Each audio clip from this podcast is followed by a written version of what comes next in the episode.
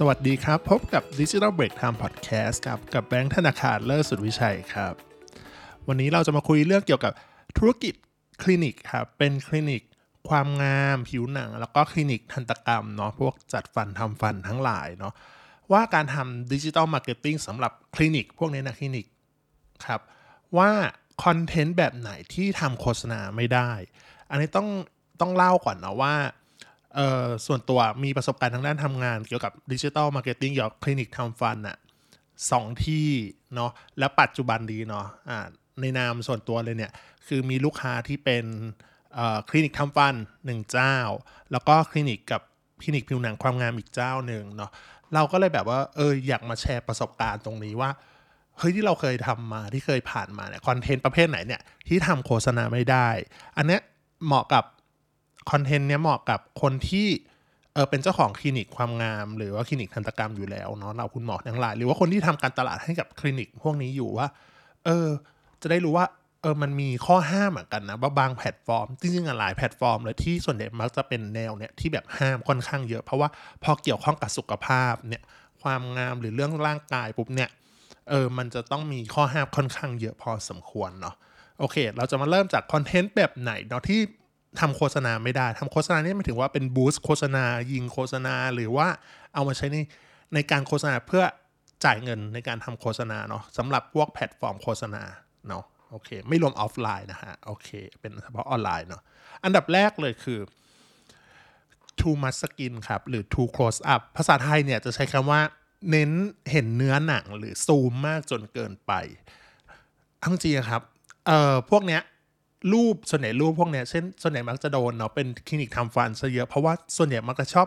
ซูมไปที่ฟันหรือซูมไปที่ปากหรือรอยยิ้มเนาะจริงพวกเนี้ยครับเอาสามารถทำไปเป็นพวกเอ่อช anel ออฟไลน์ได้อยู่แล้ว ไม่ได้ติดปัญหาอะไร แต่พอมาทำพวกเกี่ยวกับพวกเอ่อดิจิ t a ลมาร์เก็ตติ้งทั้งหลายโดยเฉพาะ Facebook Ad เนี่ยมักจะมาให้โฆษณารูปแบบนี้เลยเนาะคลินิกความงามก็ด้วยนะที่แบบเน้นซูมไปที่ผิวเยอะๆอะไรอย่างเงี้ยครับ เพราะว่ามันมันเป็นข้อกำหนดของมันเลยว่าเป็น too much skin หรือ too close up ทำให้ใครที่แบบทำโฆษณารูปแบบนี้อยู่อาจจะโดนรีเจ็คค่อนข้างบ่อยเนาะแนะนำว่า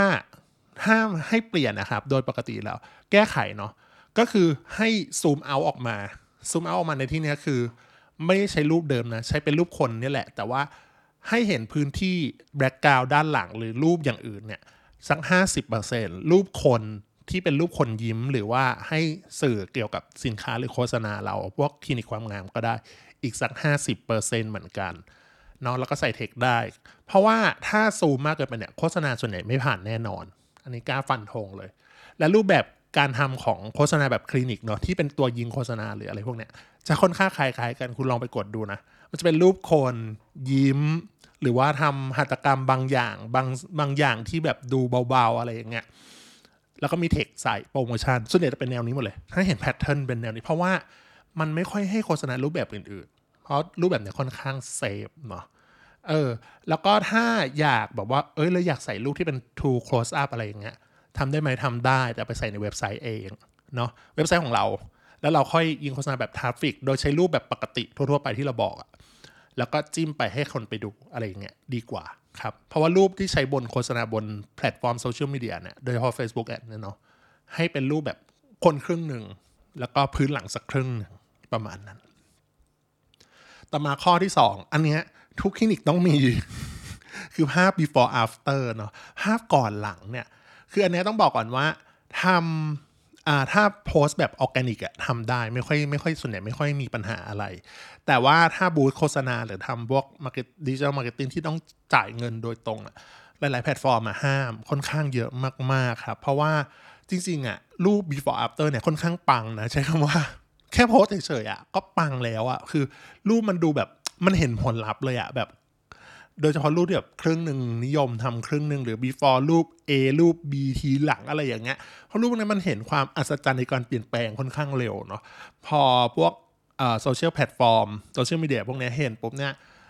ไม่ให้โฆษณารูปครึ่งโดยเฉพาะอ่ารูป before after ที่แบบเห็นชัดมากๆผ่าครึ่งตรงกลางหรืออะไรเงี้ยหลายๆคนนะชอบเอา อุบอิบหลบอะไรเงี้ยก็เอารูปหนึ่งเป็น before ไปก่อนแต่ไม่เสียงคำว่า before นะ ก็เหมือนแบบใส่ carousel รูปที่ 1 รูปที่2เป็น after อะไรอย่างเงี้ยอะก็แล้วแต่แล้วแต่คุณจะหลบก็ได้แต่ว่าส่วนใหญ่อะนะเออถึงแม้ว่าจะให้ผ่านก็จริงในช่วงแรก แต่พอ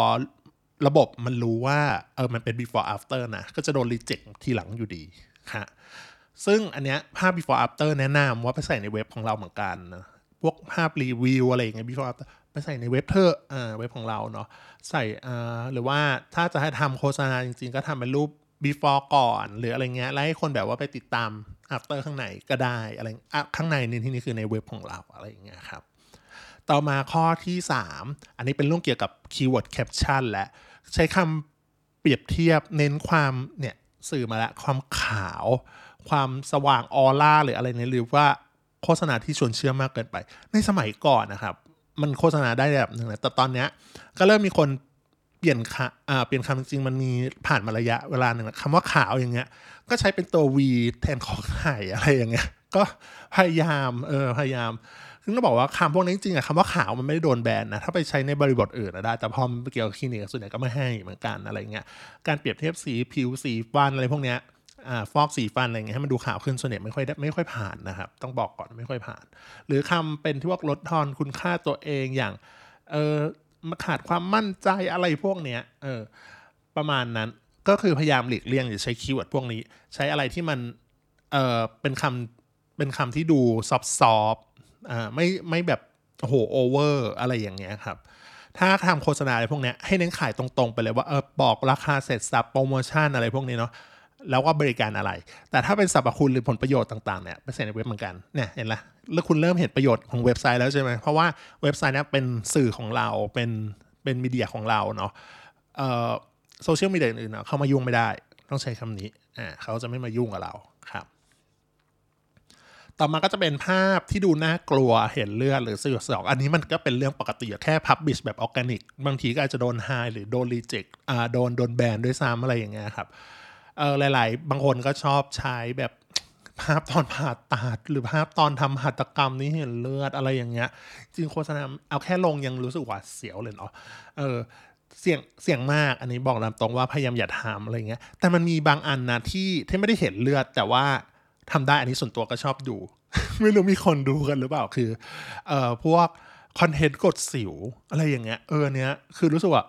เออถึงแม้ว่ามันได้ awareness ก็จริงนะแล้ว awareness เยอะด้วยคนนะชอบดูอะไรพวกนี้กันไม่รู้เหมือนกันมีหลายคนคนดูเหมือนกันหรือเปล่าอะไรเงี้ย awareness เยอะคนดูหลักแสนก็มีนะฮะหลาย ๆ คลิปอะไรอย่างเงี้ย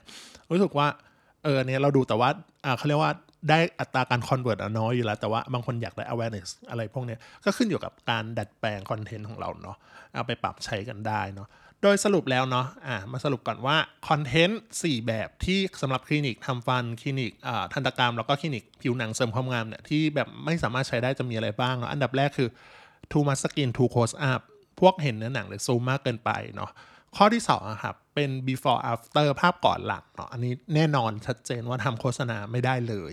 แล้วก็ใช้คำเปรียบเทียบเน้นความเปรียบเทียบสีผิว เน้นความเปลี่ยนแปลงอะไรพวกเนี้ยเน้นความขาวอะไรเงี้ยโฆษณาชวนชวนเชื่อมาก ๆ แล้วสุดท้ายก็คือภาพที่ดูน่ากลัวเห็นเลือดหรือแบบสยดสยองเนาะเอาจริงนะครับ พวกจริงๆอะ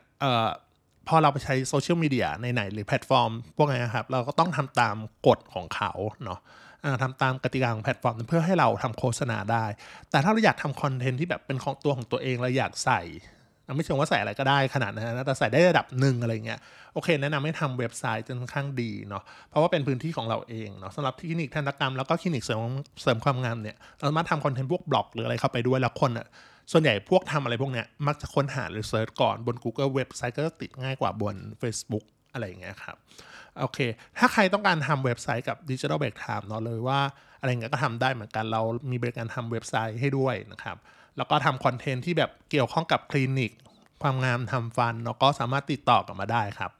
โอเค วันนี้ไว้แค่นี้ก่อนนะครับ สวัสดีครับ